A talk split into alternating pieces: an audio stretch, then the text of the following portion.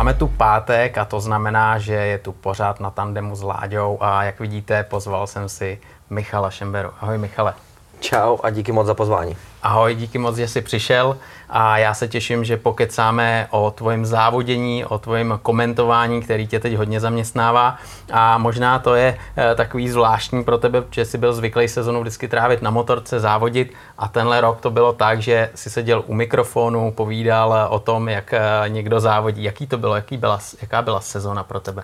Byla jiná, byla, byla, byla zvláštní, protože, jak už jsi zmiňoval, do teďka to bylo spíše závodění, trávil jsem čas na okruzích, respektive cestou na okruhy a z okruhu.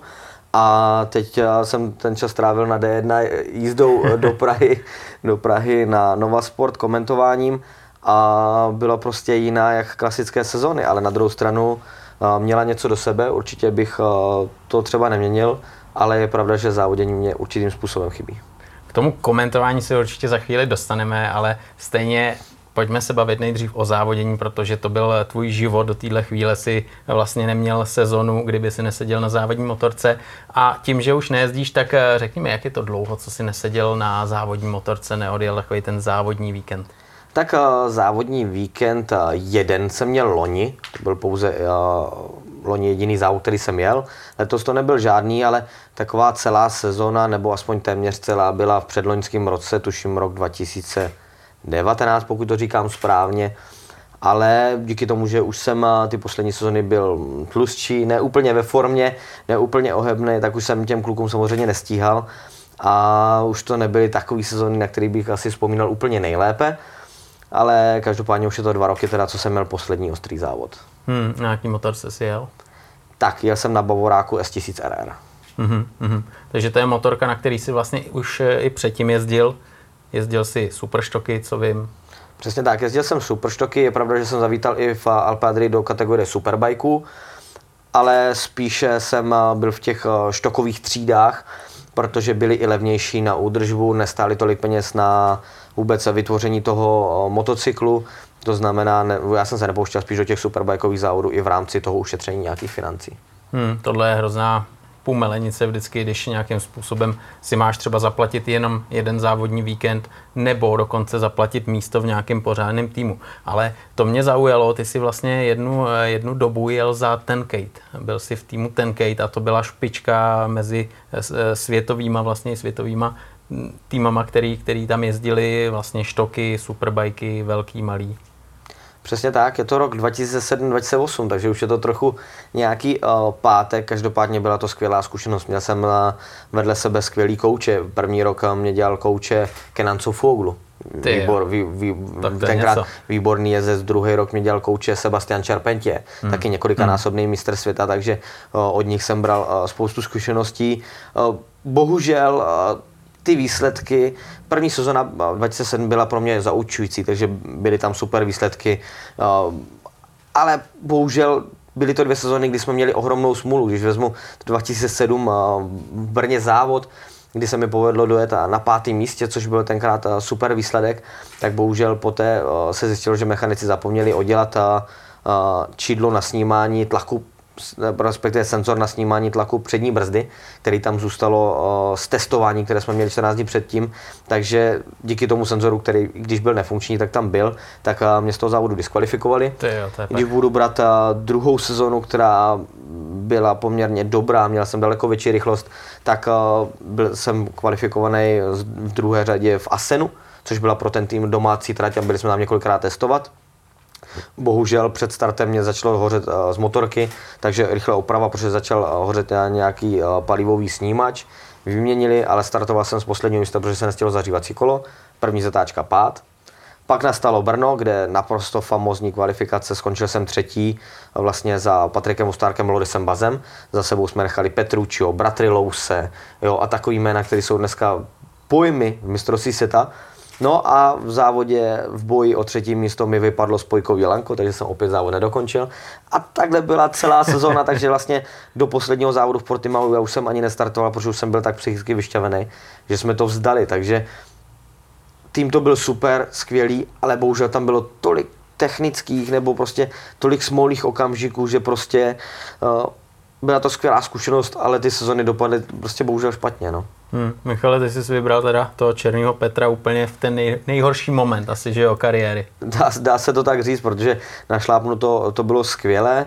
Víceméně pokud by se ty výsledky podařily, jakože rok na to tam měl Gino, Gino Ray mm-hmm. a tomu se to povedlo a toho to katapultovalo do mistrovství za supersportu, tak to bylo super, bohužel mě to katapultovalo na druhou stranu. Hmm, to tak někdy je hop nebo trop, no. Někdy hmm. se to nezadaří. Ale stejně, když se dostaneš do takového týmu, který opravdu už je ve světě trošku pojem a má nějaký přístup k technice a podobně. Eh, jakým způsobem třeba tohle to funguje, že probíhají takovéhle námluvy eh, s týmem světové úrovně?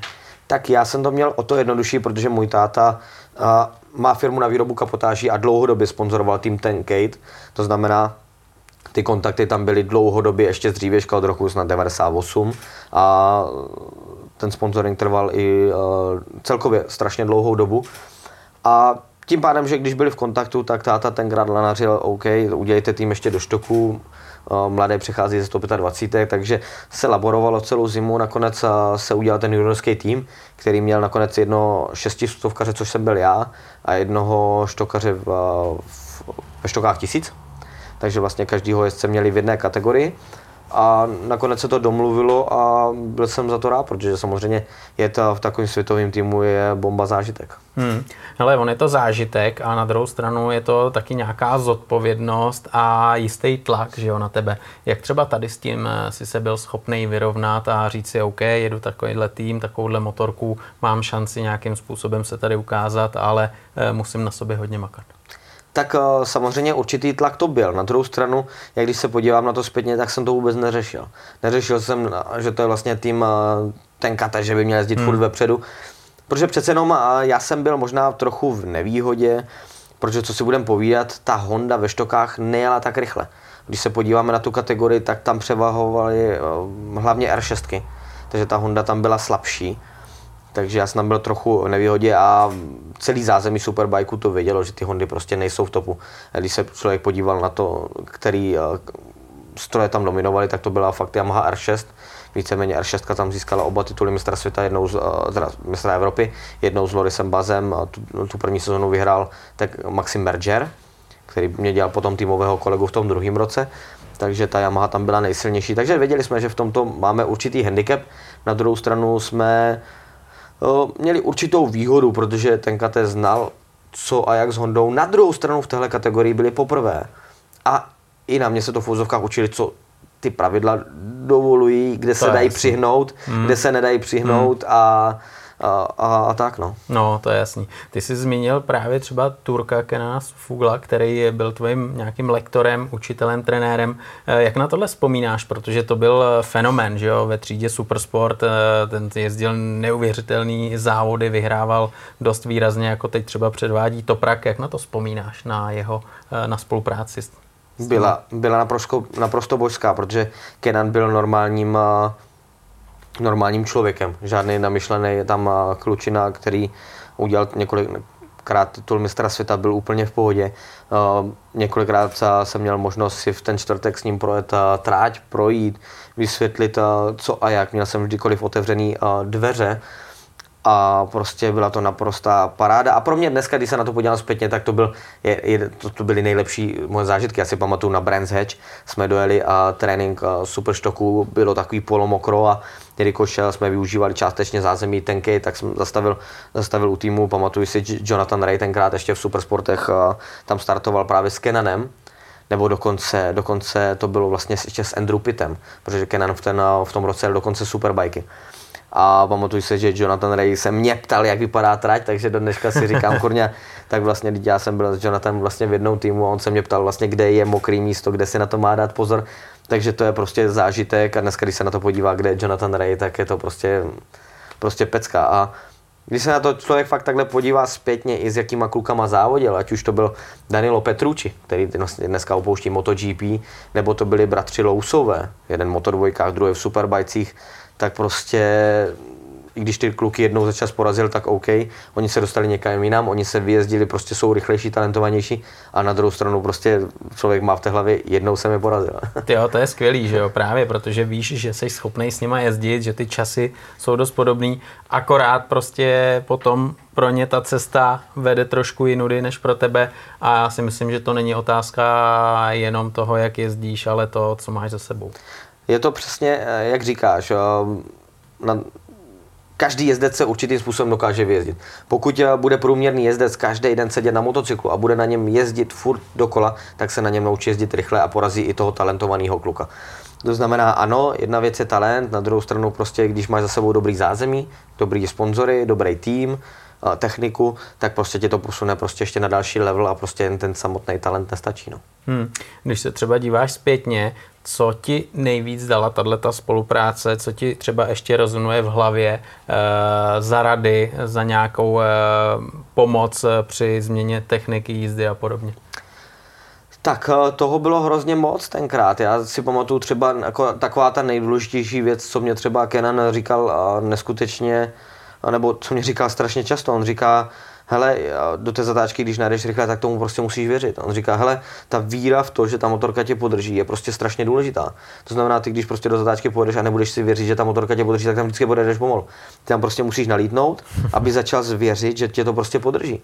A prostě každý detail vnímání trati. Já si pamatuju, když jsme na Brands studovali trať, tak on prostě okamžitě řekl, hele, tahle trať je prostě odkloněná, dej si pozor, ujede ti předek, tady je to, ale na druhou stranu tady ta zatáčka je zase tak nakloněná, tak jak na oválu, prostě takže tam nalétě rychlejc. A prostě to jsou věci, že potom si člověk uvědomí, že to prostě není jenom o tom sednout na tu motorku a nějak jezdit, ale je to prostě o tom studovat i tu trať, kde na jakém místě je prostě určitý hrbol, i za cenu toho, že to trať si třeba ten člověk nenadjede, ale tu motorku udrží stabilní a prostě to jsou prostě takový malý niance, který prostě člověk potom, když se skládá dohromady, tak to udělá ten výsledný čas. Takže prostě projít si tu trať a hlavně fakt ta důvěra v toho jezdce, že prostě se mu to povede, protože jakmile to sebevědomí není, tak je to špatný. Hmm, to sebevědomí strašně důležitý, že jo, a doplňuje se přesně s těma dalšíma okolnostmi, co tam jsou. Jasně, takže ty, když jedeš, tak eh, si musíš maximálně věřit, to je úplně, to, to je úplně jasný, ale eh, dokážeš sám sebe nějakým způsobem přesvědčit, že vlastně do té zatáčky ještě můžeš nalítnout daleko rychlejc a jenom to bude o té hlavě, že ti to podrží a dáš to tam, anebo víš, že potom už je nějaký ten limit a, a jdeš. Hele, teď už bych řekl, že tam ten limit mám. Čím jsou starší, tak ten limit samozřejmě tam je. Na druhou stranu, když si to vezmu uh, zpátky do minulosti, tak je, je pravda, že kolikrát člověk začal brzdit a říká si, to už je moc, to už je moc. A pak si říká, ale ještě bych to mohl posunout. A je to fakt o tom posunout tu svou hlavu a ten put sebezáchovy hmm. trošičku dál. To znamená fakt jít každý z nás, i ti jezdci v mistrovství tam mají ten půd sebe záchovy. Nikdo z nás ho nemá vymazaný, že by prostě do té zadáčky jel někdo a brzdil těsně, míň, těsně předtím. ale je to přesně jak říkáš, někdo víc, někdo míň, ale je to o tom se na to zvyknout. A hlavně, když se to naučíš už potom zautomatizovat, tak ono je to úplně jednoduchý, když se na to člověk podívá, ti jezdci přijdou poprvé na tu danou tráť a jdou daleko rychleji, jak člověk, který to tam no. má najetý. A je to prostě o tom, že oni se naučí vnímat tu rychlost a to brždění. Takže když budu brát, že my jsme přijeli na nějakou trať, tak já jsem tam prostě, když jsme jeli testovat, tak já jsem už ve druhém kole jel rychleji jak 95% celé té agentury. Jo, a už ty další 3% jsem smázal třeba v tom dalším, dalších dvou kolech, protože člověk už má navnímaný, jo, jedu tady šestku, zhruba okolo 250-260, zatáčka má zhruba takový úhel, a prostě brzdím okolo 120-150 metrů. A to prostě a ve finále potom člověk se zlepší už jenom o pár, o jednu, dvě vteřiny, zatímco ten hobby, když tam přijde, tak jede v Brně 2,25 a skončí na 2,12 třeba. Jo, jo, ten zatímco, progres je úplně Přesně, jiný. zatímco ve světě, když se na to podívám na superbajky, že tam je třeba 57, tak oni začínají na 59. Hmm. Jo, a v Mostě, v Mostě to bylo vidět brutálně. Když no se podíváme na most, do Mostu, oni jeli ve finále 33 nejlíp, nebo 32. No ale začínali na 35 nebo 36. Teď oni nejeli vůbec o tolik pomalit. No ale stejně je to kosmický, že jo? Prostě když eh, se podíváš na Mostecký okruh a máš tam zafixovaný nějaký časy, který tam jezdí a když někdo je echt pilot, tak tam jede, že jo, něco. A teď tam přijedou tovární týmy superbajků a přesně jak říkáš 33, 32 to jako člověk žasne, že jo? To je pravda, zase na druhou stranu, já když tam mám osobák nějakých 37, 37 vysokých, tak se říkám, to není zas tak daleko od té světové špičky. Hmm. Člověk se zase řekne, co to pouhý 4 vteřiny, co to je? Ale ve finále na tom okruhu je to hrozně moc za to jedno kolo. To znamená, to znamená, člověk si řekne, to je nic, na toho prvního, na toho Razgatliogla, jsou to jenom čtyři vteřiny. Ale potom, když to člověk zesčítá celý závod dohromady, tak je no, to jasně. raketa, že? Ale mě třeba fascinovalo, eh, jaký časy jeli superbajky a jaký časy potom jeli eh, při endurance. Jo, že ty rozdíly, tím, že tam ten endurance byl zkrácený na 6 hodin a byl to sprint takový, tak ty rozdíly tam nebyly až tak brutální ale oni nejsou. Oni nejsou skoro nikdy. Já jsem dobrý kamarád s Karlem Hanikou, my jsme v každodenním kontaktu. A já si pamatuju, když oni testovali na ten závod, tak dokonce Karel na té endurance motorce jel o pár desetin rychleji, než na té superbajkové. Je neuvěřitelný. Pro, protože ta technika na, tom, na, na té motorce prostě z toho jartu, v tom endurance, tak tam je jediný problém, že ta motorka váží o fous víc kvůli světlům a kvůli nádrži. Hmm. Jinak ta motorka je prostě téměř identická s tím superbajkovým strojem. Takže prostě ty motorky dneska v Endurance jsou prostě na světové úrovni a stíhají prostě normálně ve světových superbajcích.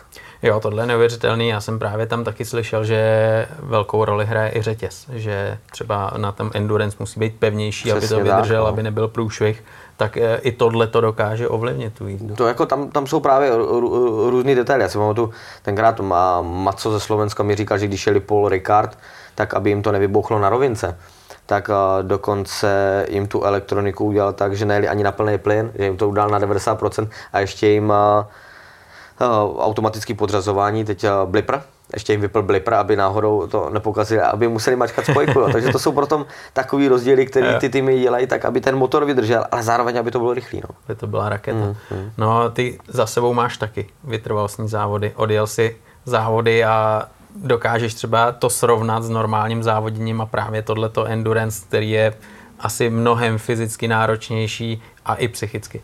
Já jsem teda uh, za sebou bohužel nemám žádnou 24. Já mám za sebou akorát 8 hodinovku v Osešlebenu. Uh, v, na 24, tenkrát Boldor, tuším 2010 nebo 2009, teď nevím, tak uh, jsme sice s českým týmem uh, se snažili o to dostat se do závodu, ale měli jsme tam jednoho francouzského uh, kluka, který se nekvalifikoval, tím pádem nás nedali do závodu, což byla velká škoda. To jsem slyšel. Každo, to kaž, kaž, každopádně, když jsme jeli, uh, jel jsem za švýcarský tým 8 hodinovku v Osešlebenu a jako ten rozdíl je velký. Je velký, protože samozřejmě já jsem byl připravený na ty sprintové závody, to znamená, když budu brát, že v té době jsem měl Alpe Adri, to znamená, to byly dva víkendové závody po zhruba půl hodině, takže víceméně připravený na to prostě odvést za tu půl hodiny maximální výkon a prostě v té půl hodině to odvést maximum a najednou teď jsem musel v úvozovkách odjezdit odjezdit tři hodinové stinty, nebo to byly možná dva hodinové stinty, ale to je jako brutálka, kort v Osešlebenu, který je strašně fyzicky náročný. Hmm. A najednou mě řekli, že tam mám jet 55 minut na tom okruhu, tak automaticky, a to zase je zajímavé, a to udělalo moje tělo automaticky, nebo možná podvědomí, že v kvalifikaci jsem byl schopen jezdit prostě o vteřinu a půl na kolo rychlejc. Ale ten čas jsem byl schopen v oběd třeba jenom 4-5 kol za sebou, protože to byl prostě hardcore na, na krev. Zatímco v závodě už od prvního kola automaticky jsem zvolil tempo, který bylo prostě o vteřinu, o vteřinu a půl pomalejší oproti kvalifikaci. Ale byl jsem to schopen těch 55 minut. Jo. A to je zase zajímavé, protože to nebylo něco, co jsem udělal jakoby že sám, že bych si řekl, tak to udělám, a že to prostě to tělo to udělalo povědomě, že prostě jak kdybych já si dokázal spočítat, nebo prostě to tělo, OK, 55 minut vydržím, když to pojedu tady tímto časem, nebo tímto výkonem. Hmm. Ale prostě když to pojedu za 31, tak prostě vydržím pět kol a pak odpadnu. No. Přitom jako jedna vteřina, když to tak vezmeš, tak OK, z, z pohledu závodníka je to velký rozdíl. Ale zase z pohledu nějakého hobíka, který jde jezdit do mostu, do Brna, tak tam lítá jeden okruh sekunda, potom dvě, že jo. A ty to vlastně řešíš tak, že jel jsem pomalejc a je to jenom jedna sekunda. Hele, to je, to je právě, to je právě drsný, že, že je to podle mě tím, že ten jezdec to dělá od malička a naučí se prostě jezdit ty kola úplně stejně identicky.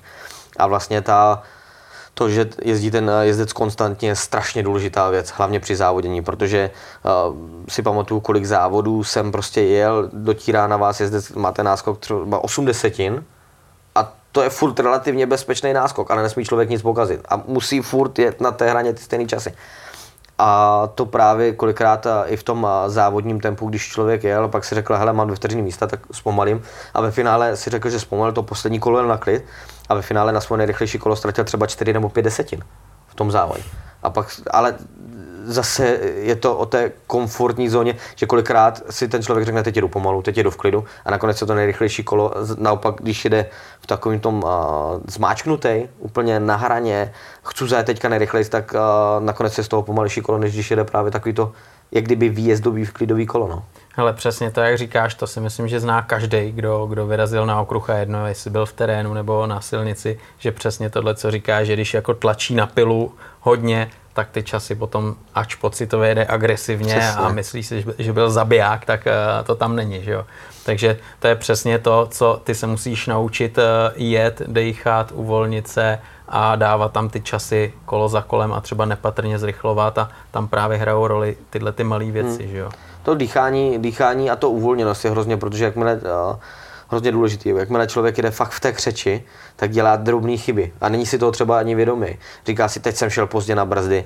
No, jenže tu brzdu zase podržel v zatáčce díl a místo, aby otevřel plyn, který je důležitější, jak to samotné brždění, tak ve finále, ve výsledku na té rovince další ztratí ty tři desetiny. On do zatáčky viděl dvě a na rovince ztratí tři. A takhle, když to sečte z celého hmm. okruhu, tak je to půl vteřiny navíc. Ale ono se to strašně jednoduše uh, říká, Přesně. ale ve finále i prostě profesionálové prostě to nedokážou toto ovlivnit, je to hrozně těžký. Hmm. Ale když se podíváš, Michal, jakhle zpětně, s čím jsi jako nejvíc ty bojoval, co víš třeba teďkom zpětně, a už to dokážeš říct, že byl eh, tvůj největší problém, abys byl jako třeba rychlejší, a co naopak bylo tvojí hodně silnou stránkou? Tak, o, mojí silnou stránkou by třeba závody na vodě.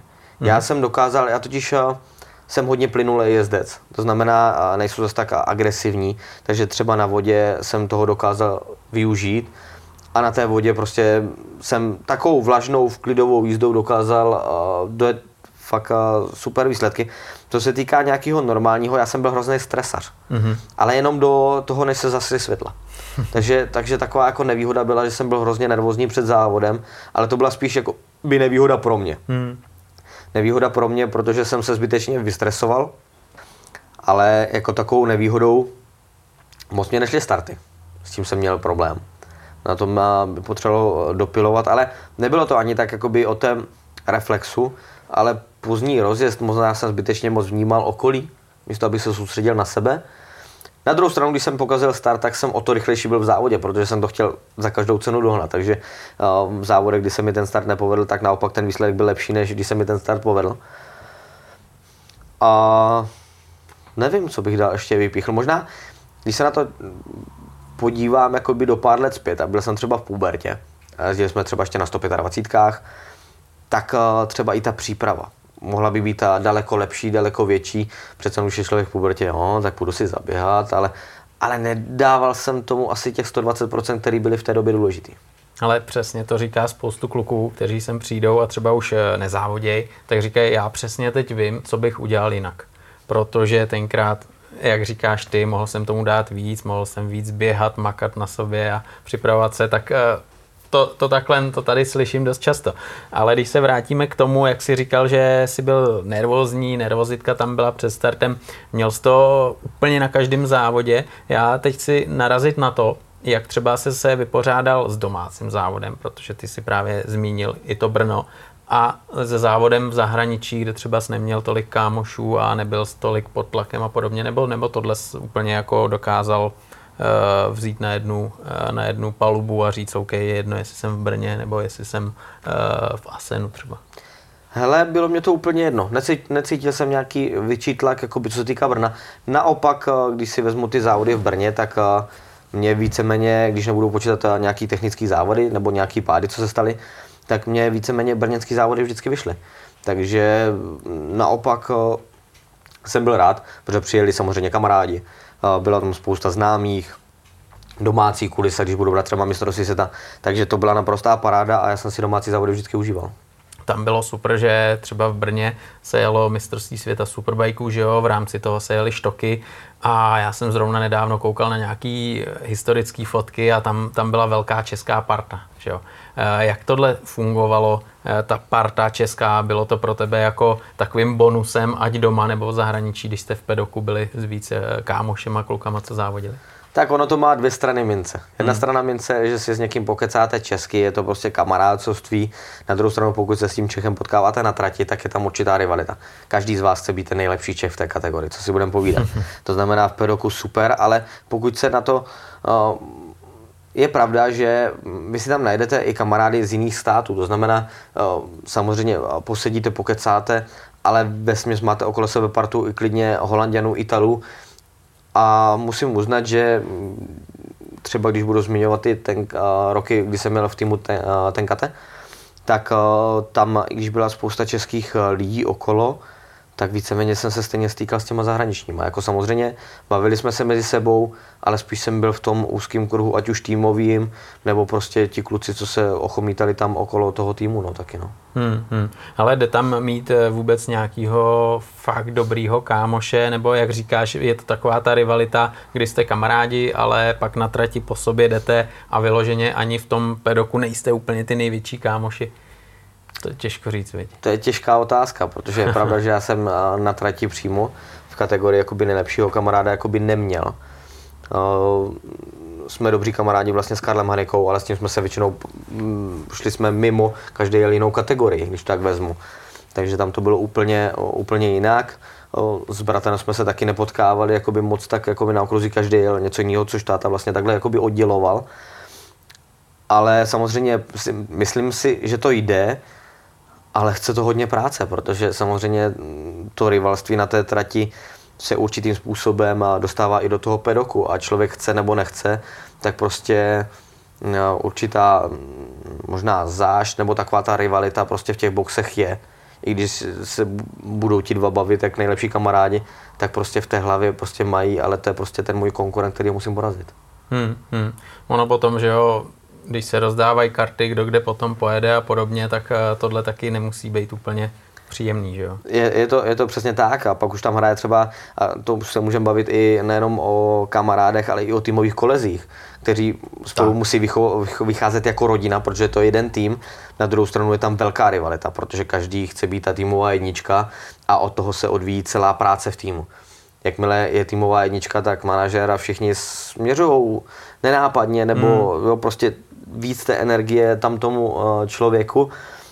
Takže i, i ty týmoví kolegové v tomto prostě musí uh, nebo musí s tím umět pracovat. Protože kolikrát se stalo, že byli týmoví kolegové, kteří se nenáviděli a to je ta nejhorší varianta, protože naopak vy máte spolu spolupracovat a pokud uh, ten tým uprostřed, jak už jsme několikrát viděli v MotoGP, že se udělá zás, zástěna hmm. a žádný sdílení dat, tak to je podle mě ta nejhorší varianta. Hmm, hmm, to je jasný, jako to, to potom nemůže fungovat a, a i v tom závodění je dobrý, aby ten tým fungoval prostě na nějaký přátelský bázi, že jo, a klapalo to, jak má, o tom, o tom žádná. Ale stejně ještě, když se podíváme na tu tvoji závodní kariéru, kdy třeba cítil, že máš eh, takovou tu nejlepší formu, kdy se ti dařilo, kdy opravdu byl na tom vrcholu, když eh, teď se na to díváš zpětně, ono v tu, v tu dobu to říct nemůžeš, to nejde ani, ale teď zpětně dokážeš vůbec říct tohleto. Tak já si myslím, že tam byly tři, tři takový, uh, bych to rozdělil možná na různé kategorie. Ta první byla ve 125 rok 2006, kdy jsem jezdil v italském týmu, dvě divoký karty, všechno bylo našlápnutý do světa, ale bohužel uh, z politických důvodů jsem nebyl akceptován do roku 2007 jakoby stálý permanentně zde z mistrovství světa. To znamená co? To, znam, to, to znamená, já jsem tenkrát už měl předjedáno, že jsem měl v roce 2007 startovat za Akiho Aja v mhm. týmu. Mm-hmm ale bohužel v roce 2007 zde startovali, uh, měli startovat dva čeští závodníci, Lukáš Pešek a Karel Abraham.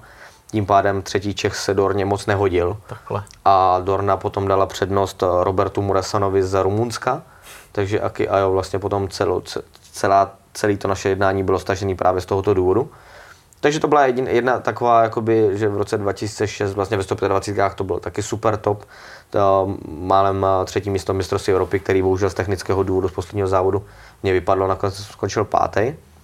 Co se týká té druhé, tak tam rok 2010, já jsem jezdil na pomalejším stroji Yamaha R1. Díky tomu mě to vybičovalo k lepším výkonům a stíhal jsem i těm lepším jezdcům. A když potom jsme se dohodli s Viktorem Nosem na divokou kartu, právě Superštoky 1000 v Brně, tak se mi na tu divokou kartu podařilo dojet a tuším na sedmém místě, což byl pro nás neskutečný výsledek a byla to fakt velká pecka, kdy v půlce závodu jsem předal Lorise Baze, nechal jsem ho za sebou, takže to byl nádherný, nádherný uh, závod a řekl bych to, že to je možná jeden z mých nejlepších výkonů. A pak uh, 2015, kdy jsme s Michalem Práškem bojovali o titul mistra Alpe Adrie, a to byla fazona, to jsem si dával jeden osobák na trati jeden za druhým, tým fungoval perfektně, motorka šlapala jak, jak, jak prase. Já jsem měl fakt našlápnuto ke skvělým výsledkům, bohužel pak jsem pak přišli dva pády, které mě to zhatili, ale nakonec bylo aspoň to druhé místo, ale jak říkám, to byl takový třetí nějaký můj top. Hmm, na to hrozně rád vzpomínáš a to vyvážilo takovou tu smůlu, kterou si už tady zmínil na začátku, že technika občas protestovala hmm. a tým třeba něco úplně neudělal dobře, tak, tak Přesně tak, ono v kariéře toho daného jezdce a jsou, mají to tak vlastně víceméně všichni profesionálové, když se na to podívají, tak prostě ten graf jde nahoru dolů a prostě jsou sezony, které by vypíchl jako ty nejlepší, pak jsou sezony, kdy se prostě nedařilo. A mohl člověk dělat cokoliv, nedařilo se, na druhou stranu jsou tam sezony, závody, které vím, že já jsem třeba podcenil, nebo prostě dopadly špatně z mého hlediska, ať už z nějakého psychického, nebo že prostě mě to nešlo. A to prostě bohužel takový jsou závody. A bohužel někdy se nedaří, ale jak říkáš, no, prostě byly o, sezony, které by člověk nejradši hodil za hlavu, ale na druhou stranu to vyváží ty výsledky a ty sezony další, takže, takže tak, no. To je jasný, to je jasný. Když se mrkneme vlastně vůbec na to, kdy jsi začal závodit na motorce, vzpomínáš na to období, kdy jsi byl malý cvrček a sedl poprvé na motorku a začal jezdit, nebo to jsi byl tak malý, že si to ani nepamatuješ? To je komický. Já jsem totiž měl dvě závodní kariéry. první začala v osmi letech, kdy ta, táta pořídil první závodní motorku a začal jsem jezdit nějaký tenkrát mini GP, měl snad Javu motor nebo, nebo, ně, nebo něco takového. To bylo prostě daný do 125 rámu a já jsem do té doby, vlastně já jsem ke, čtyřem, ke čtvrtým narozeninám dostal Yamaha PV a to bylo vlastně moje jediné ježdění PVčkem na okruhu, na loukách a všude jsem takhle blbnul. A v osmi letech se táta rozhodl, že teda budeme závodit, že Lukáš ještě mladý, že nic, ale že já teda půjdu. No ale samozřejmě já jsem byl poprvé na závodech a byla to katastrofa. Byla to katastrofa, já jsem jezdil poslední, je, mě se povedl snad jenom jeden závod. No a táta se na to nedokázal dívat, takže tu motorku okamžitě prodal. Protože, uh, což ho chápu, když sleduje, že prostě jeho syn jezdí furt poslední, je to tragédie, tak to, to se fakt nedá koukat. Ale uh, pak teda si, jsme si dali dva roky pauzu a v desíti letech jsme do toho šli znova. A tentokrát už se to podařilo nějak jako dotáhnout i k nějakým zdárnějším koncům. No. A to si jezdil na jaký motorce potom? Tak v desíti letech my jsme začali prvně jezdit supermotárny. To znamená, začali jsme normálně supermotem. To jsme jeli s bráchou dva roky. Já jsem hnedka v prvním roce udělal titul mistra republiky v, ve třídě 50 automaty.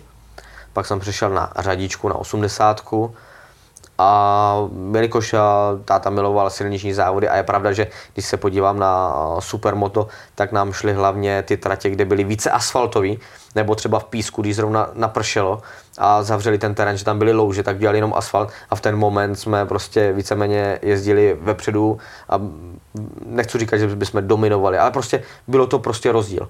Jo, zatímco motokrosaři, kteří jezdili supermoto, zase dominovali v té motokrosové vložce a na asfaltu jim to třeba zase tak úplně nešlo, takže tímto směřovali jsme furt jako na tu silnici, pak jsme přišli do minibajků a postupnou cestou z minibajků do takové série mini GP, kde jsem jezdil na 80 na Derbině, už byly ty letiště a takové tratě, až pak do 125 na velkou dráhu. Hmm, hmm.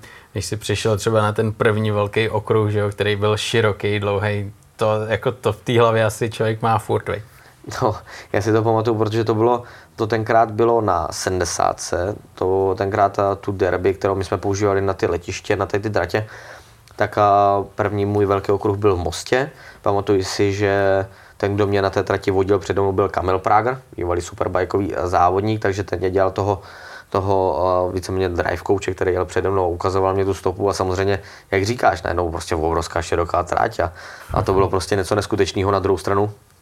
Já když si to vezmu, že v minibajkách já jsem byl polenou, já jsem byl dřevěný, já jsem se na to nedokázal vohnout, bylo to špatný.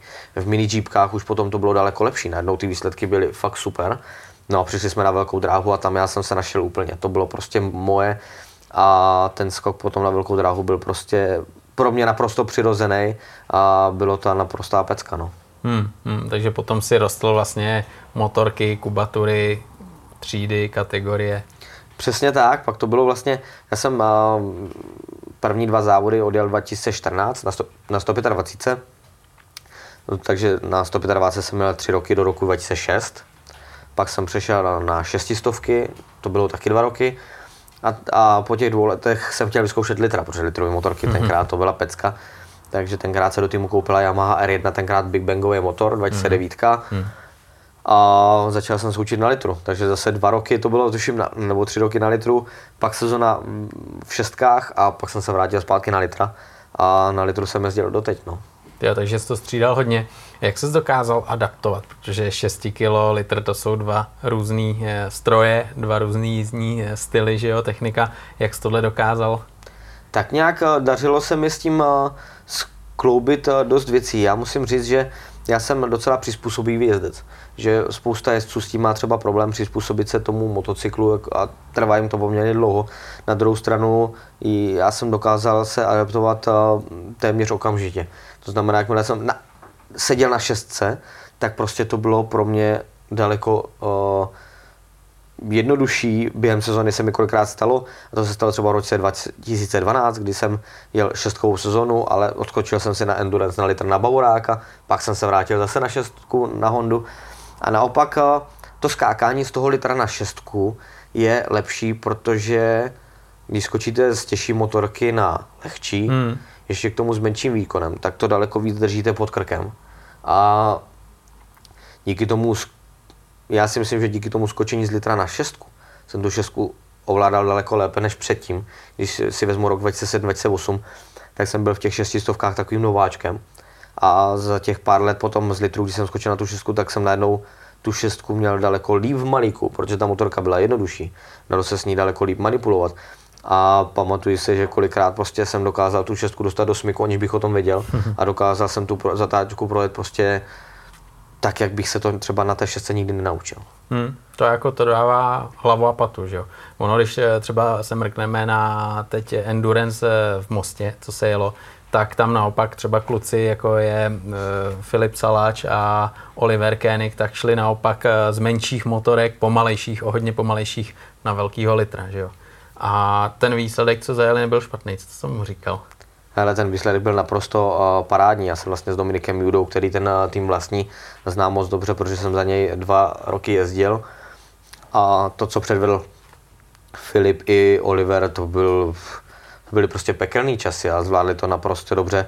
Na druhou stranu u těchto závodníků se není čemu divit, protože patří ke špičce u nás, ne ke světové špičce. A já osobně jsem zvědavý, co Filip předvede příští rok v motorovojkách a doufám, že i Oliver se posune do šestistovek, že by to bylo jako super. Jako já bych mu to přál stoprocentně, on i ty fyzické proporce na to má, že jo. A hlavně ty bude strašně zajímavý, kdy dostal tu příležitost u Pederčíneho vyzkoušet eh, Superbike už za pár chvil. Tomu tak bude. Co ty na to říkáš? Jak třeba vidíš, že ten Oliver se tady s tím popasuje? No u toho Pederčínyho tam uh, uvidíme, já mám strach trošičku z techniky. Hmm. Tam je jediný problém hmm. ta technika. Já věřím tomu, že Oliver jinak s tou motorkou se popasuje dobře, protože Oliver uh, je strašně talentovaný závodník. Což a, a druhá věc je strašně skromný kluk. Strašně hodný, skromný. A to, když se člověk baví s Oliverem, tak by ani nevěděl, ne, nebo nečekal by, že je možná až tak úspěšným českým závodníkem, což je super. A má za sebou hrozně dobrý zázemí. Má za sebou Miloše Čiháka, který mu dává ty nejlepší podmínky pro to, aby něco dokázal v motorsportu a já doufám a přeju mu to, aby se mu to povedlo. Hmm. My jsme teď plynule ze závodění, tvojeho závodění se dostali eh, k tomu, kdy ty vlastně dokážeš hodnotit jezdce, pomáhat jezdcům, protože ty seš vlastně i v roli trenéra v tuhle chvíli. Eh, řekni nám něco o svojí roli eh, na brněnském okruhu a trénování mladých nadějí. Tak v Brně na okruhu je juniorská akademie, kdy ta akademie je rozdělená na dvě části. Prvně eh, je, první část je minibajková část, kde vlastně jsou ty děti v tom nejútlejším věku od 4 let, takže tu má na starosti kolega Petr Semenka, tady tu výchovu těch úplně nejmenších, protože co si budeme povídat, a na to chce mít člověk i nervy a já, se, já mám spíš tu druhou kategorii těch eh, starších, to znamená třeba o těch 11-12, kdy už ty děti z těch minibajků uh, jdou do mini GP, jdou do Northern Talent Cupu, který uh, teďka vyhrál jako Gurecký. A mám na starosti právě ty starší i z toho důvodu, že uh, ty technické znalosti třeba, co já bych jim dával, tak když to budu říkat pětiletýmu klukovi, hele, tady tu stopu jede špatně, víc si to nadjeď, tady to katně před odbruvník, nebo prostě tady jdi později na brzdy, tady jdi dřív, abys mohl přidat, tak tomu pětiletýmu, šestiletýmu, sedmiletýmu to nic nedá. Jasný. To prostě tam je potřeba, aby ten jezdec se hlavně vyjezdil, takže tam je potřeba hodně i ta trpělivost a ta zdatnost na té motorce, aby prostě uměl zatočit, zabrzdit a tady ty věci. Na druhou stranu potom, když se přesouvá na ty větší okruhy, tak eh, člověk do toho musí zapojit eh, víc eh, technických znalostí, které jsou samozřejmě důležité i na minibajku, ale na té větší dráze jsou daleko víc vidět. Starší kluky, i dámy teda, pardon. A takže tam kouču tímto způsobem děcka. No. Hmm. Ale jak se daří? Jak se daří svěřencům? Máš z nich radost? Eh, poslouchají, pilujou, trénujou, aby potom nemohli říct třeba, hele, já tenkrát, kdybych to udělal takhle a víc trénoval, jako třeba ty jsi zmínil. Hele, řeknou si to, určitě si to někteří řeknou. Já myslím, že si to řekne Jasně. každý sportovec ve finále.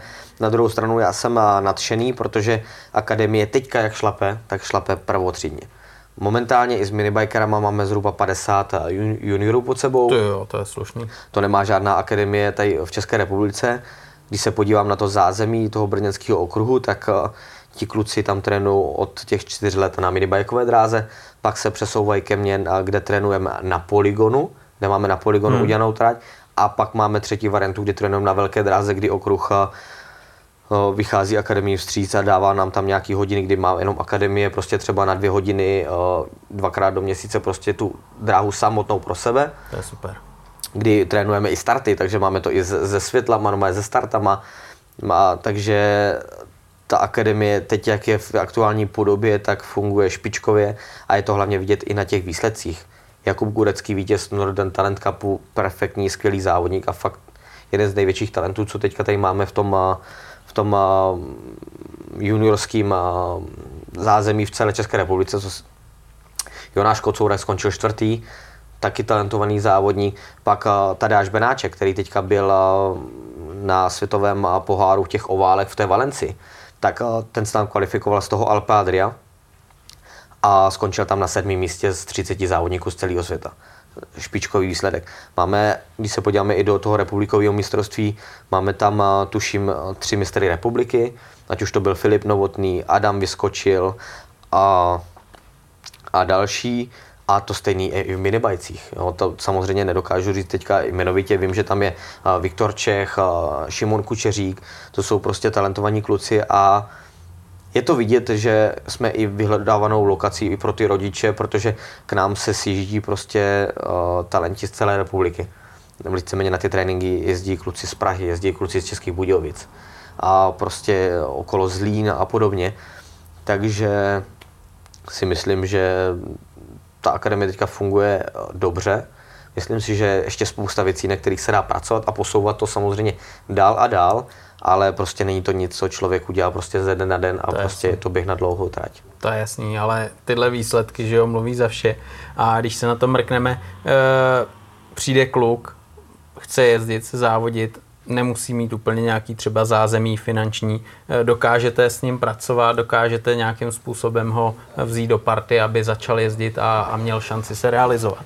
Tak eh, nějaký finanční zázemí stejně jakoby mít musí. Když to Jasně. vezmu tak, eh, že tam přijde prostě um, kaminka s tatínkem a dítětem a chcou si to vyzkoušet, tak v prvé fázi je nějaký začátečnický kurz, kdy to dítě se oblíkne do kombinézy, do helmy, co my tam máme, prostě normálně na pučování sedne si na PVčko. PVčko je samozřejmě uh, ucpaný tak, aby nejelo rychle. no. Veme se provázek a běhá se s dítětem za pro, s tím provázkem právě uh, ať už udělaná trať z kůželek nebo i trať. A postupně do, do toho dítě se nějak dostává. To znamená, potom i na některé ty tréninky jsme schopni zapůjčit minibike, celou výbavu a tak, ale postupem ten rodič stejně musí zakoupit vlastní vybavení, aby měl, protože už se bude chtít zúčastňovat třeba závodu, ne, takže stejně potom je nucený mít to finanční zázemí, protože co si budeme povídat, motorsport je neskutečně drahý a i minibajky se budou prostě pohybovat za sezonu třeba 150-200 tisíc pořízení motocyklu i s nějakýma pneumatikama, benzínem a podobně. Takže prostě finanční zázemí mít musí, nicméně musím uznat, že se snažíme těm rodičům a i těm talentovaným klukům mít naproti, aby prostě to neměli tak náročný. Hmm. Jaká je třeba podpora nejen tady té akademie, ale i od státu? Je tam nějaká nebo je to peklo? To, je, to je dost to je, docela, to je docela na tělo otázka, ale řeknu hmm. to tak, jak to je. Akademie Masarykova okruhu nemá žádnou podporu od státu. Tak máme vlastní partnery, má, má velký poděkování Masarykovu okruhu, že vůbec toto umožňuje a ten toho dává poměrně hodně. Samozřejmě i rodiče musí vlastně do toho přinést, nebo respektive mm, musí si zaplatit to členství v tom klubu, nebo jak to říct. Takže prostě dáváme to tak, jak se dá. Každopádně si myslím, že samozřejmě by stát to mohl podporovat daleko více. To jako se ne, o tom se nemusíme to vůbec, jasný, vůbec, to... vůbec bavit. Na druhou stranu jsem strašně rád, že to děláme tak, jak to děláme a, a funguje to za mě dobře. Hmm. Ono je to pro tebe, jak říkáš, koníček, že jo? protože tebe živí úplně něco jiného. Každopádně ta práce tě musí bavit, že jo? A ty děti, který tam máš, eh, tak eh, ti musí věřit. Jak třeba vnímáš eh, tohleto, tu zpětnou vazbu od těch dětí? Tak uh, musí ti to bavit to především, protože chvílema, chvílema je to práce s pubertákama, takže chvílema je to peklo. Na druhou stranu si myslím, že uh, tam máme fakt skvělý, uh, ať už rodiče, tak i ty dětská rodiče do těch tréninků uh, nemluví když je nějaký problém, tak se to snažíme nějakým způsobem vyřešit a třeba i ty tréninky přizpůsobit těm věcem, co třeba jim na těch závodech eh, nejde a to, co třeba my nevidíme, protože samozřejmě ne, není v našich silách objezdit všechny závody všech těch 50 kluků, když jezdí každý někde jinde. A co se týká těch uh, děcek, tak já si myslím, že ta spolupráce je tam dobrá. Samozřejmě ne všechno, co se jim snažím vštípit do hlavy, oni poberou nebo vezmou. Vím, jaký já jsem byl v 15 letech, kdy jsem si řekl, no, ty blbče, já to umím jinak a lépe. Každopádně si myslím, že většinu těch věcí vnímají, chtějí zlepšit a i pro ty rodiče je to dobrý, protože přece jenom, když se na to člověk podívá, tak na ty rodiče s nimi jezdí na ty závody. To znamená, i s těma rodičema já jsem v úzovkách v kontaktu, a snažím se jim řík, říkat nebo ukázat třeba, co dělají špatně, aby i na těch závodech, když já tam nejsou, aby ten rodič to viděl ty chyby, protože Jasně. když tam přijde like, tak ten like neví, co ten jejich dítě dělá na tom hmm, okruhu špatně hmm. nebo ne. Tím pádem, já když se jim to snažím nějakým způsobem vysvětlit i na tom tréninku, ať už na poligonu nebo na velké dráze, tak oni už aspoň do toho vpadají nějakým způsobem. Já když si vezmu, že za mě tady ty akademie nebyly, nebyli tady žádní trenéři, žádní koučové a víceméně jsme to dělali všechno na koleni s tátou, a mechanikem a podobně, tak i můj táta se učil různým věcem. Jasně. A najednou tady je nějaká instituce, nějaká akademie, která prostě řekne, hele, je to tak a tak.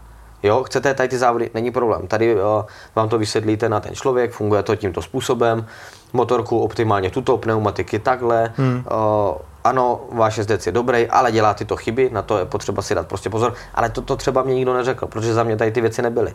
Za mě tady ty věci nebyly a nebyly nebyly prostě v té době, to se vyvíjí prostě až teďka tímto způsobem a podle mě ta, ten původ to má ze Španělska, protože ve Španělsku začaly tady ty akademie a z toho Španělska se začalo dostávat i do České republiky ale prostě dřív to tady nebylo, takže já svým způsobem to dělám i proto, protože já jsem ve spoustě věcech eh, v 15 letech, eh, když tak vezmu, tak byl puštěný na motorku, bylo řečený jeď. Hmm. A už to nebylo řečený, bylo řečený zrychli. Třeba. Nebo podle, hmm. podle data recordingu jsme věděli třeba, co jsem dělal špatně. Yeah ale už to nebylo takový to, že třeba někdo u té tratě stojí a říká, hele, tady brzdíš prostě brzo, jo, jo, nebo prostě, hele, brzdíš správně, ale dřív otevři plyn, ale nebo si to nadjeď, katni někde zatáčku, prostě nebylo to. Takže prostě dělám to i z toho, že si říkám, OK, tak je to taková dobrá věc, která prostě někomu může pomoct a prostě pokud tam jsou potom v tom souběhu i ty výsledky, tak z toho má člověk daleko větší radost. Tam je právě super, že tě to rychleji posune dál, že, jo? že přeskočíš takový ty, to laborování a jo. ty pokusy, jestli je to dobře nebo špatně, to je právě super a to si myslím, že je úplně ve všem, že to nemusí být jenom motosport, ale cokoliv jinýho děláš. Ale e, stejně, když e, ty si zmínil, že je super, že rodiče do toho nekecají, tak tohle je asi vždycky ten největší problém, že jo, rodiče, ať je to hokej, fotbal, motorky, judo, tak e, ty rodiče tam hrajou velký faktor. Že? Hele, je to ohromný, uh, ohromný problém, když do toho potom přijde rodič a začne do toho nějakým způsobem uh, mluvit, ale jak říkám, ty rodiče tam máme fakt exkluzivní, to musím uznat a musím zaťukat, že tam nemáme žádného takového výtržníka, nebo jak bych to tam no, řekl. To řekl. a, a všichni to tak nějak samozřejmě na tom a, tréninku i na poligonu jsou tam ti rodiče a něco těm klukům a, říkají. Když hmm. říkají něco špatně, tak samozřejmě opravím, ale nestává se to, nestává se to tak často. A hlavně třeba určitým způsobem, když se letos řešili, řešili tréninky, že by se mohli trochu poupravit, tak se samozřejmě trochu poupravili ještě daleko více. A je zase dobrý, když určitým způsobem i ten rodič vidí, co třeba tomu jejich svěřenci nejde na té závodní trati, pak řekne, hej, toto by bylo možná lepší, jestli bychom netrénovali i tuto část, protože to je zrovna ta, která tady nejde třeba pěti, šesti klukům, ale to my zase potřebujeme od těch rodičů, po případě od někoho jiného, kdo na té trati je, nebo na těch závodech, aby řekl, hej, v tomto je to super, ale tady máte ohromné nedostatky. Což my zase třeba musíme dostávat nějaký, nějaký feed, vazbu, no. feedbacky hmm. zpět, protože, jak říkám, já neobjíždím tady všechny závody, protože to bych nedělal nic jiného. No, to je jasný, ale, ale když takhle ty rodiče do toho zasahují, že jo, naštěstí v dobrým, tak eh, jak je třeba těžký, aby to dítě, který tam jede, věřilo tobě nebo tomu rodiči? No, já musím, já musím říct, že já teda doufám, protože samozřejmě to člověk nemůže vědět. Já doufám, že mi věří a že chápou, že to, co jim říkám, že je pro ně dobrá věc, že jim neříkám žádný blbosti. Samozřejmě člověk jim do hlavy nevidí, takže eh, to vím i ze svých zkušeností, že samozřejmě člověk mm, to odkýve jako jo, jo, jo, a vlastně si říká, no, jsi blbec, takhle se to nedělá, že? Ale samozřejmě já věřím tomu, že to fakt všichni ví a musím uznat, že tam mám docela respekt a ani nevím, čím to je daný, protože jsem, nejsem třeba jezdec světového formátu nebo tak, že by, protože chápu, že když eh, tam přijde nějaký jezdec z mistrovství světa, tak oni wow, zlíže k němu. Jasně. Ale na druhou stranu prostě ti kluci ví, že jsem nebyl úplný poleno, nebo jak to říct, hmm? a respektují mě a musím uznat, že ty věci, na kterých my jsme pracovali, takže udělali a dost se jich hodně zlepšilo. No. Tam je přesně ta zpětná vazba okamžitá je důležitá, že jo, když vědí, že ty jim poradíš tohle a funguje to, tak eh, to je víc, než když někdo chodí a jezdil mistrovství světa, ale nedokáže poradit. Že? Jo, je, je pravda v tom, že kolik lidí dokáže zajet nějaký časy, ale nedokážou třeba popsat, hmm. nebo i to vštípí tomu dí, juniorovi nebo dítěti, nebo oni už to nejsou, hmm, to jakoby, už nejsou děti, to už no. nejsou děti, ale, ale kolikrát eh, nejde přijít a říct, hele, tohle děláš blbě, tady si to víc nadeď a jeď. Jasně. Jo, ale prostě i já musím uznat, že tuším, že tam jsem čtyři roky, tak za čtyři roky i já svým způsobem v této oblasti se se vyvinul úplně někam jinam. Z začátku prostě bych to teďka přirovnal, můj brácha hraje na počítači a říká tomu noob, když je někdo strašně slabý, Jak? takže noob. takže bych byl takový noob trenérský, který neuměl vůbec nic. A teď si myslím, že toho vím daleko, daleko víc a daleko víc i a furt se učím a furt se učím novým věcem. Ať už to je prostě mm, od zkušeností od jiných lidí, kteří říkají prostě různé věci, nebo prostě i sledování MotoGP a Superbikeu a tím, jak se celý motorsport vyvíjí. Pokud se podíváme na mý začátky, jak se jezdilo, tak no, a takové věci vůbec nepřicházejí v hmm. Prostě člověk nějak vysedl a do dneška jezdím víceméně takovým jiným stylem, než se jezdí do teďka, protože z toho tak nevylezu a prostě celý se to vyvíjí prostě nějak jinak a je potřeba to sledovat a nějakým způsobem se k tomu i přizpůsobit. No. Tam jsi mi nahrál teď, protože ty vlastně se učil trénovat eh, na motorce, dávno už uměl jezdit a teď je tam ta nová role, kdy si na začátku byl ten noob a přišel si a moderuješ, komentuješ závody MotoGP, superbajky. Eh, já myslím, že všichni, kdo teď koukají na tenhle rozhovor, tak eh, tvůj hlas znají a vědí, že třeba s Ondrou komentujete spolu a jde vám to perfektně. Jaký bylo tohleto, ty začátky, když ti zavolali, řekli, eh, Michale, pojď, budeš komentovat závody? No, můj začátek sahá ještě dlouhodobě dozadu, protože jak když jsem jezdil Superstoky 600, tak jsem dostal nabídku tenkrát od Josky Kubíčka hmm. na Eurosportu odkomentovat si jeden závod a to mě bylo 18 a to byla tragédie, to, vám, to vám můžu říct. Ale teďka, když jsme to před, eh, tuším, že to je druhým rokem, co to komentuju, nebo možná třetím, už dva a půl, jak když to komentoval Ondra Ježek, tak já jsem mu z legrace napsal, já říkám, Ondro, zeptej se Vaška, jestli bych si to nemohl vyzkoušet. A Vašek, Vašek zrovna jako, že jo, že tam nějaké chybí spolukomentátor a i dojdu.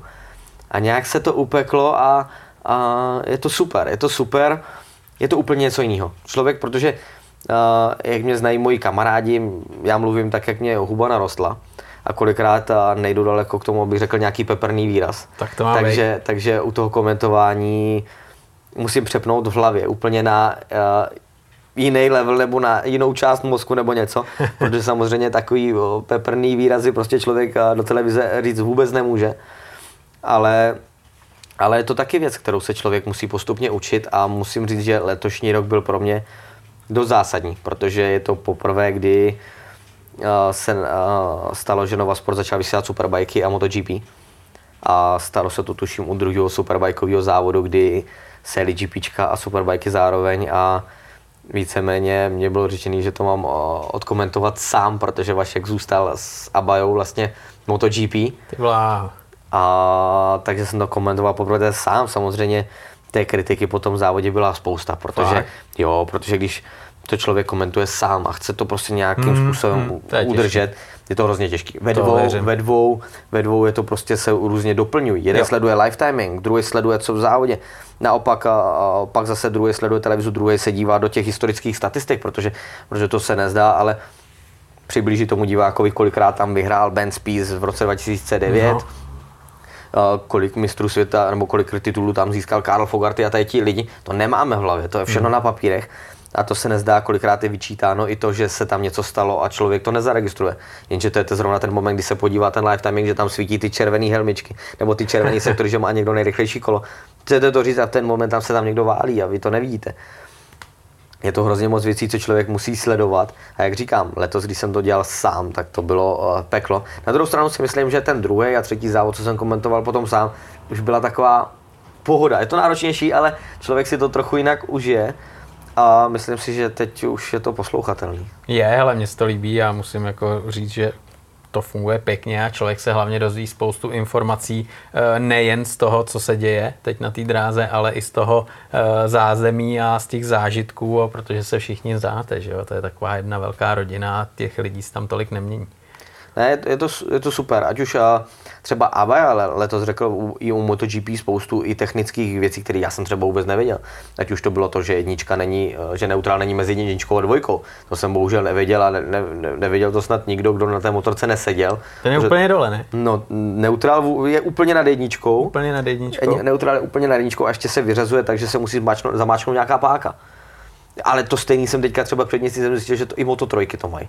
Moto3 KTM to má taky tak. Takže neutrál nahoře, pak jednička a všechno, všechno dolů, všechno dolů, motorky. Všechno, všechno dolů, takže neutrál není mezi dvojkou, aby tam nepadl ten me, hmm. mezistupeň, hmm. nebo aby hmm. si nedali neutrál.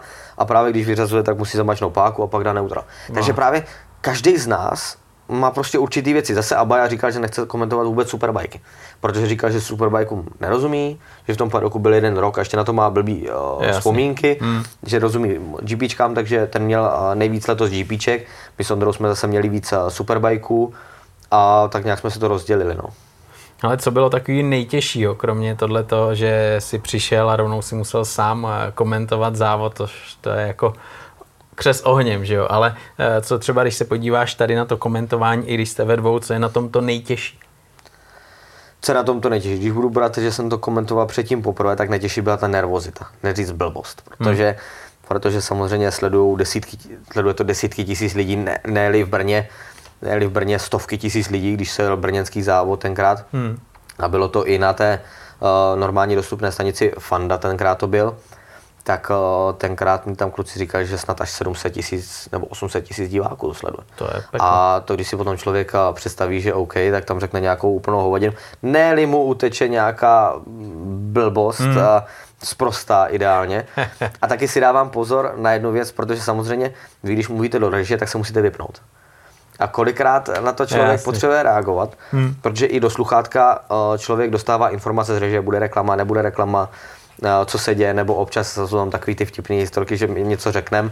Naposled si pamatuju, to bylo, tuším, Portimao Superbike, my jsme se bavili, že Radgatlioglu byl nemocný a my jsme si dělali legraci, že má rýmečku. Klasicko, klasická mužská nemoc. A zrovna z režie, eh, co tam byl eh, klučina, tak nám začal říkat, o, rýmečku, tu jsem měl včera. Takže do toho, kromě toho, že člověk sleduje motorky, uteče. sleduju, co Ondra komentuje, tak mě ještě z režie takhle říká právě nějaký věci, nějaký vtipné věci. Takže ve finále soustředit se na to všechno, protože člověk sleduje televizi, musí sledu, poslouchat i to, co říkají z režie, sleduje live timing, před sebou má haldu papíru, eh, protože já jsem radši takový, který to má radši na papírech, protože Abaja chodí s tabletem, má všechno v tabletu, já to nemám rád. Tak, Tablet jo. jsem si vždycky donesl, ale stejně jsem to nevyužil. Přesně tak. A mám radši, když to mám na těch papírech, protože vím, kde, co má na papíře. Hmm. Tam to mám v těch záložkách a je to na prd. A pak ještě sledování, takže sledování uh, televize, uh, komen, spolukomentátora ho poslouchat, režii, papíry, live timing a je to pět věcí. A teď z těch pěti věcí, a nesmí vám uniknout hlavně to, co je v té televizi, jo. Protože tu televizi to sledují všichni, když nám něco uteče na live timingu. Je to prd oproti tomu, když nám uteče nějaký důležitý moment v televizi, který, za který nás potom diváci zežerou. No. To je klasika, že jo, tam někdo padne, ty koukáš, jak říkáš na nějaký historické věci a, a neřekneš, ježiš, tam někdo padl, že jo. Přesně, Uteče přesně. to, ale to je, to je přesně ono, že to tam nemůžeš stíhat a možná ve třech by to bylo málo, že jo. A to ještě vlastně tam ještě jedna věc, protože do sluchátek eh, máme originální znění. Takže tam máme anglický komentář a když budu brát třeba MotoGP, tak je tam Simon Krafar, který běhá s uh, rozhovorama po pitlaneu. Takže posloucháme ještě to, aby jsme přinesli nějaké zajímavosti přímo z pedoku, přímo z pitlane. A to teda už je potom hardcore. To většinou je tak, že to většinou, eh, když komentujeme třeba s Ondrou, tak Ondrovi ukážu, že ho vůbec neposlouchám, ať si dělá, co je, protože poslouchám zrovna Simona, protože ten tam má zrovna třeba zajímavý téma, měl tam na rozhovor Aspara Martineze nebo někoho jiného. A to jsou zase důležité poznatky, protože tam zase se dozvíte to, co se dělo třeba před závodem nebo z gridu. Takže to je potom takový, že i ti dva komentátoři si potom rozdělí určitý role. Třeba když komentuju s Vaškem, tak Vašek má tu historii hmm. a ty tabulky a všechno tak nastudovaný, že vím, že na ten trénink nepotřebuji studovat historické věci, jenom nějaký prostě důležitý, protože on tam vytáhne prostě, kdo vyhrál prostě před pěti rokama a ví to prostě, a to nečte z papíru, to prostě vytáhne z je hlavy. To je jako hustý, no. Hmm. Hele, dvě věci. Jedna věc je jména. Když eh, jsou tam jména a vyslovují se nějak, píšou se nějak, některý jsou úplně krkolomní, že jo, jako u e, Turka, že jo, Topraka. E, jak s tímhle se dokážeš popasovat? No, to je samozřejmě uh, docela zajímavý. Samozřejmě nám chodí i zprávy, hele, tohle vyslovujete špatně, tohle vyslovujete špatně. Na druhou stranu, když si ten dotyčný pustí anglický komentář, ať se nám nikdo nezlobí, ale Přesně. Pešek, nikdo neřekl Pešek a Abraham taky nikdo No, neřekli Abraham, jo. To stejný i Šembera, nikdo neřekl v Anglii Šembera. Prostě ty jména vyslovujeme tak, jak se nám znají Hmm. jako nejlépe. Samozřejmě snažíme se najít uh, to, jak se vyslovují v originále, Hmm. Ale ve směs, já když si poslechnu Ondru, Abaju, Vaška, sebe, tak každý to jméno říkáme trošičku Jo, odlišně. jo. Lidi nás za to můžou uh, malinko možná trochu nenávidět, ale na druhou stranu jsme v České republice, nemůžeme to říkat přece tak, uh, jak to zní v originále. Jo, je to tak. Hele, tak to byla ta první věc. A druhá věc eh, je nestranost. Protože přece jen koukáš na závody, někdo ti sedí víc, někdo míň, ať je to MotoGP, ať jsou to Moto dvojky, trojky, superbajky, tak ty tam máš nějakého svoje koně a teď nějakým způsobem musíš nestraně to moderovat. Já si myslím, že ta nestrannost a, u toho komentování není, uh, že bychom někoho vyzdvihovali, že tam ani tak není. Samozřejmě kolikrát řešili, že se tam a, vyzdvihoval Rossi nebo Marquez, na druhou stranu uh, Marqueze tam tuším nikdo nemá rád. Takže kolikrát se říkalo, vy tam Mar- řekl vy, jste, vy jste Marquezovci, ale, ale nevím, kdo by tam měl hrát Marqueze, nebo kdo by mu byl fanouškem. Já totiž nemám ani vyloženě nějakého favorita nebo nějakého idolu. Ano, mám rád eh, Fabia Quartarara, jsem strašně rád, že vyhrál MotoGP, protože to mně přijde jako sympatický kluk, hlavně maká na sobě, hmm. dře už od tlýho věku a fakt je talentovaný. Ale nemyslím si, že bych tam měl nějakého, kterého bych vyloženě tlačil.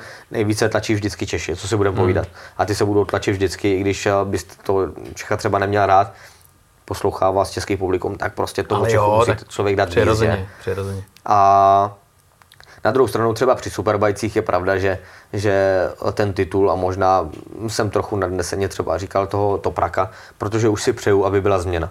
Hrají tolik titulů za sebou a jsem rád, že konečně přišel někdo, kdo mu trochu dává za uši, aby, aby tam nebyl tak dominantní. No. Ale ten jede, viď? To je sezona. Ten, ten, ten jede, no. Tam to vyšlo přesně tak, jak má, no. Hmm. Hmm. Já jsem se ptal eh, na tu jako nezávislost a nestranost spíš z toho pohledu, eh, když třeba se tam stane nějaký incident, že jo, teď eh, lidi mají tendenci říkat, za to může tenhle, za to může tenhle a ty nějakým způsobem to tam musíš objektivně hodnotit a říct, ale eh, nejspíš za to může tenhle, ale je to závod a to k tomu patří a nemůžeme si tady hrát na fotbalisty, jo. Tak je pravda, že uh, i z toho pohledu komentování si člověk udělá takový ty kladný, nebo takový ty, uh, jo, kladný a záporáky, že jo. Hmm. Jo, když to vezmu poslední závod, co jsem teďka komentoval, tak Derin Binder. No. Uh, my jsme ho víceméně v, v živém přenosu skritizovali, řekli jsme mu, že prostě za to může on. Ono, když se na to potom člověk podívá samozřejmě z těch opakovaných těch, tak může říct, OK, byl to agresivní manévr, ale byl to závodní incident. Na druhou stranu je pravda, že tam to bylo vygradovaný, protože ten Derin Binder neudělal první problém. Jo, takže samozřejmě tam jsme mu hmm. možná trochu dali hašte. Možná zbytečně, na druhou stranu uh, už si to možná zasloužil toho šte, protože těch incidentů měl vícero. Ale je pravda, že kolikrát uh, to tam možná může znít, co nám třeba v tu chvíli nepřijde, ale snažíme se být co nejvíc objektivní. No. To je jasný. Hele, teď nás eh, čeká taková trošku změna na příští rok, nebo nás spíš vás komentátorů. Vy už nebudete sedět na Barandově, tuším je to, ale budete vyrážet na ty závody do toho dění přímo do to, na ten okruh. Jak se tady na to těšíš? Tak bude to, uh, bude to jiný. Já jsem vlastně komentoval naživo závody uh, v Brně a v Mostě. Most Superbike v Brně to byly MotoGP. A samozřejmě je to daleko větší zážitek. Jste v tom pedoku s těma týmama, i s těmi jezdci je člověk v kontaktu, to znamená, po komentování si to může projít, může se pobavit s těma lidma, co zná, dozví se víc informací, než když jste prostě na druhé straně země koule a dostáváte jenom SMSky a tak, takhle tam člověk je furt jakoby v tom centru dění. Na druhou stranu je s tím zpětý dost eh, cestování. Znamená ve čtvrtek odjezd, to v pondělí návrat. Ale bude to zase něco jiného. Naštěstí je to jenom 12 eh, evropských závodů. My jsme v úzovkách na to 4, takže to si nějak rozdělíme nějak normálně. Zbytek eh, superbajků by měl být normálně na, na Barandově ale už to bude náročnější s těmi cestami a s tím, jak se různě prostřídat, protože teď se kolikrát stalo, že byly GPčka a MotoGP eh, v jeden den, bylo to ale časově posunutý, že třeba, takže jeden, eh, tuším Vašek, dokonce i při Superbajcích zaskočil ke mně a potom si zase odskočil do MotoGP, že se to dalo tímto způsobem. Ale teď už ne, no když nebudou počítat zámořské ceny, které teda se nebudou normálně vysílat. E, teda budou se vysílat, ale ne z místa, z místa dění. Hmm, hmm. Toho času, ten čas e, to je nejvíc a tebe vlastně neživí komentování ani uh, učení mladých talentů, ale uh, tebe zaměstnává hlavně rodinná firma. Je to tak, mým denním chlebem je normálně uh, firma Sebimoto, takže výroba laminátových, karbonových nebo kevalových kapotáží a víceméně to je prostě tam, kde jsem každý den, kde každý den pracuju a je pravda, že toho času potom má, by bylo mít na tu práci, což samozřejmě nechci, protože to je prostě pro mě priorita. No. Hmm, hmm. Takže vyrábíte kapoty pro závodní motorky a co vím, tak to chodí do celého světa. Je to tak, máme vlastně uh, téměř na všechny závodní motocykly od roku 1991. Máme formy, to znamená, dneska už je to přes 2000 forem, 2000 různých kusů a děláme to do celého světa, to znamená 98 produkce jde mimo, mimo Českou republiku a tuším, že 60% je snad Francie. Ve Francii máme fakt eh, velké zastoupení a tam eh, těch kapot jde hodně a zbytek jde potom eh, fakt do celého světa. Teď naposled, když vezmu takovou raritku, tak teď jsme pustili karbonový vzduchový roury na Ducati 916 do Portorika. Ty, tak to jsou perly tohleto. Ale, ale mě vždycky strašně zajímalo, když přijde nový model a vy musíte vyrobit eh, kapoty, aby to lícovalo, sedělo, tak uh, vy si ten model seženete, abyste si to dokázali naměřit, nebo jak, jak tohle děláte? Oni jsou, uh, momentálně jsou dvě varianty, se kterými my pracujeme. První varianta je, že dostanete úplně novou motorku se sériovými kapotama. Vy ty sériové kapoty musíte obtisknout, uděláte si z toho obtisku, si uděláte potom model a ten model potom přizpůsobujete té dané motorce i to dělení kapot. Protože samozřejmě, když se podíváme na originální uh, plastové kapotáže, tak třeba vrchní díl je z pěti kusů. Hmm. Jo, boční díly jsou třeba ze dvou, ze třech kusů. Je. A to na závodní motorku není možný, protože když chcete rychle odstavit motorku kvůli nějaké výměně, tak potřebujete mít co nejméně kusů na motorce a co nejrychlejší výměnu. To znamená, člověk si to musí nadělit tak, aby to bylo přístupný, lehce nadělitelný, lehce na výrobu, protože kolikrát to člověk nadělí, řekne si ty kráso, tak to je pecka, no ale pak zjistí, že to nevylaminuje, protože tam jsou třeba úzký místa, kam se člověk nedostane, protože to je ruční laminování. Hmm a tam se třeba člověk ani nedostane. To znamená, to člověk nad tím musí přemýšlet tak, aby to bylo fakt, uh, uh, aby to dávalo smysl, aby to zachovalo ten původní tvar, protože uh, když se budeme podívat na superbajkové kapoty nebo na superštokové kapoty, musí vycházet série. Vy do štoků je nesmíte upravit snad o více jak 10%. To nemůžete dělat víc, že byste upravili uh, vzduchové kanály nebo prostě zlepšili aerodynamiku, to nejde. Protože to musí vycházet z té série. To znamená, vy obtis, takže musíte myslet, že musíte zachovat stejný tvar. Hmm.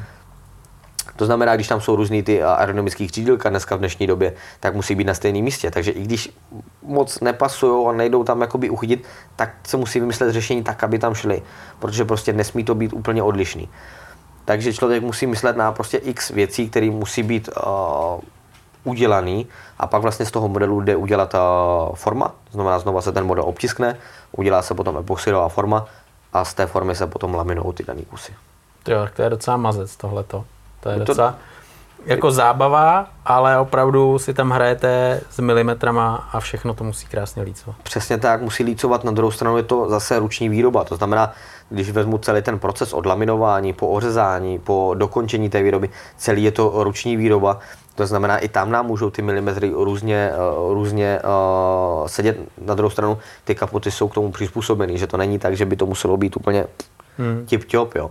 Pokud by to muselo být uh, tip-top, uh, tak už se bavíme o ideálně uh, nějaké automatizované výrobě, kdy se bude dělat jenom jeden typ kapot, jo. bude robot, který to bude ořezávat na milimetry přesně podle nějakého laseru, pak to tak může být, ale pokud je to ta ruční výroba a 90% těch laminoven, co laminují tyto kapotáže, jsou ruční výroba, protože to bohužel nejde nějakým způsobem zautomatizovat. Samozřejmě teď už jsme se dívali, protože už si procházíme určité věci, jak bychom chtěli inovovat, tak uh, samozřejmě nebudu říkat, abych úplně otevřel tu kuchyni, ale tak samozřejmě máme ty náznaky, které věci by šly samozřejmě ulehčit a, a víc uh, takhle posunout na další level ale to uvidíme, je to přece jenom trochu běh ještě na dlouhou trať. No. Hmm, hmm.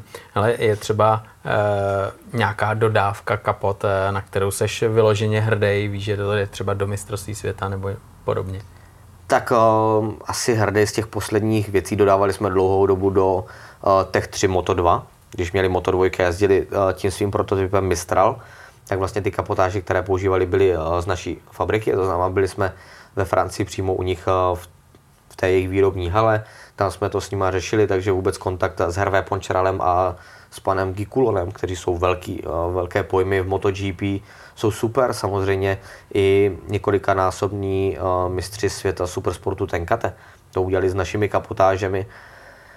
Eh, my do mistrovství za superbajku i supersportu jsme několikrát dodávali týmům, takže prostě to, to těch výsledků by se dalo říct daleko víc.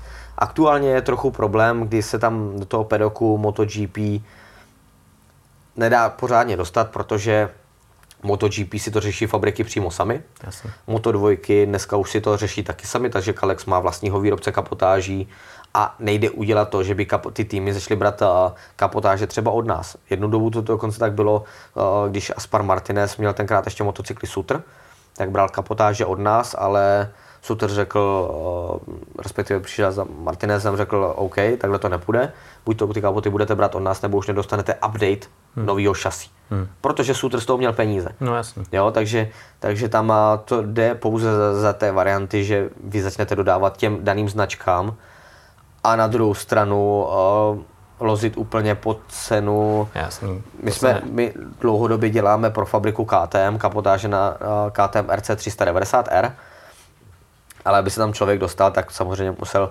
udělat uh, lepší cenové podmínky, než za jaký by to prodával normálním zákazníkům a potom si člověk může namítat, jestli mu to vůbec stojí za to dělat sice kvanta za super peníze, ale v finále, když se pokazí nějaká dodávka, tak jste tratný. Hmm, ale je to každopádně super vizitka, že jo, to, co si říkal pro ty týmy, pro který jste dodávali a dodáváte a pro KTM jedete, to zní super. Jo, je to super, ale hlavně, hlavně se mně líbí ten celosvětový dosah, co my máme. Trochu mě mrzí ten český trh, na druhou stranu ten celosvětový dosah, co máme, jak říkám, teďka kapoty byly do Portorika, kapoty posíláme do Jižní Koreji, posíláme to do Japonska.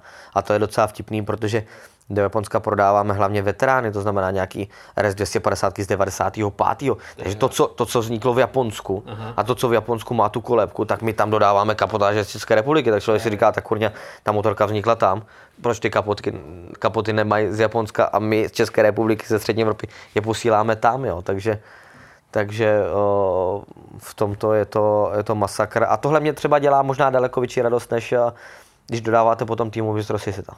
Michale, to jsou věci, které vlastně teďkom, na kterými se zabýváš, na kterých makáš, ale stejně řekni mi, máš třeba v plánu, nebo chtěl by se svíst při nějakých závodech, vidíš teďkom nějakou budoucnost, že si závodíš? Tak mám v hlavě nějaký plán. V prvé fázi, ale abych ten plán nějakým způsobem zrealizoval, tak mám, tak potřebuji na sobě máknout. Zhodit přebytečný kila, vybudovat si zpátky tu fyzičku a pak můžu řeši, začít řešit ty další věci. Každopádně ještě bych se na tu trať chtěl podívat. Ne třeba z profesionálního hlediska, že bych odjel někde celou sezonu, to asi zřejmě ne, ale chtěl bych si ještě za závodě. Chtěl bych se závodit přece jenom a chvílema mě to chybí a, a co si budeme povídat, a když je člověk, když jsou třeba na obslužce, jezdí tam na ti junioři a člověk to vidí, jak oni začínají, jakou z toho mají radost, tak člověk se vrací do, nebo má takovou tu nostalgickou náladu a kolikrát se mě stalo, že jsem potom celou cestu domů jenom přemýšlel o svých začátcích, o tom, jak jsem závodil, hmm. jakou, jakou jsem z toho měl radost, jak to bylo prostě taková ta dětská euforie, prostě uh, rohlík místo úsměvu, prostě a kolikrát se potom člověk přesně že mu prostě teče kapička slzy prostě po té tváři, že prostě mu to chybí. To znamená, nějakou vidinu mám, ale prvně bych musel zapracovat sám na sobě, protože pokud já ze sebou něco nějakým způsobem neudělám, pak jsou to uh, vyhozené peníze a ztráta času. Hmm, takže ta komboška na tom hřebíku ještě není, je to otevřený a určitě tam nějaký návrat bude a to je v pořádku. Komboška by se měla měřit dokonce v nejbližších Hezky. dnech a týdnech, takže komboška je v plánu. Uh, jestli se podívá na závody, to už potom záleží to, jestli se mě povede uh, zhodit na tréninky bude určitě a, a jak říkám, no, určitě nějaký ten závod bych chtěl uh, zvládnout, jenom je potřeba teďka namotivovat sama, sama sebe. Přesně, to je otázka té motivace a to si myslím, že jestli něco už tam eh, vidíš trošku, tak eh, to půjde samo. Ale stejně, to jsou takové věci z říše jako reality, ale teď máš nějaký sen vyloženě, co by si chtěl si splnit, co se týče motorek, třeba vyzkoušet nějakou motorku, co by, co by si chtěl zkusit zažít? Nějaký sen, no tak uh, já mám jeden sen, který je dlouhodobý, ale prostě nebo uh, samozřejmě, když jsem byl mladší, měl jsem sen MotoGP, že? Yes. Samozřejmě postupem času, jakmile jakmile ten jezdec už vidí tu realitu, že dostat se tam chce hrozný balík peněz vůbec celkově absolvovat ty kategorie, tak samozřejmě ty sny jdou trochu stranou, už ví, že se mu tak nějak rozplynuli ale uh, sen z posledních let, a který stále mám v hlavě a který si myslím, že bych stále uh, byl schopen realizovat, by bylo odjet 24 hodin, ať už Lema nebo Voldor. Hmm. To bych chtěl hrozně moc. A, ale je právě problém uh, teď se nemotivovat a sebrat tu fyzičku, protože se, to je zrovna možná ten nejtěžší sen, no, který jsem si mohl vybrat. protože ono finančně, zúčastní se toho závodu, to není tak strašný. To není zase tak uh, hrozný. Uh, z finančního hlediska zúčastnit se toho jako jezdec nějakého týmu, ale je problém teda něco ze sebou udělat. To je asi ten největší, největší problém, protože si myslím, že pokud já ze sebou něco udělám, tak tu rychlost zpátky najdu. I když by to nebylo třeba na ty moje nejlepší roky, že bych začal zajíždět osobní rekordy nebo něco podobného. Ale to je jedna taková vidina, kterou bych tak nějak jako furt tam mám v té hlavě jako uchycenou a kterou si říkám, že by třeba jednou mohla nastat. No. Ale to, to zní dobře, to zní dobře. Já si myslím, že to je lepší příklad, eh, když na sobě zamakáš a nějakou eh, tu finanční stránku věci máš vyřešenou, tak eh, já ti budu držet palce, ať tohle to klapne, budu ti držet palce, ať funguje komentování, ať funguje vlastně akademie, jak má, protože má dobře našlápnuto, no ať se ti daří v životě a jsem zvědavý, za jak dlouho ta naměřená kombinéza bude ušitá, oblíkneš ji a budeš závodit. Jo, díky moc. Díky za návštěvu. Hele, Michale, díky, díky. Ahoj. Mějte se hezky.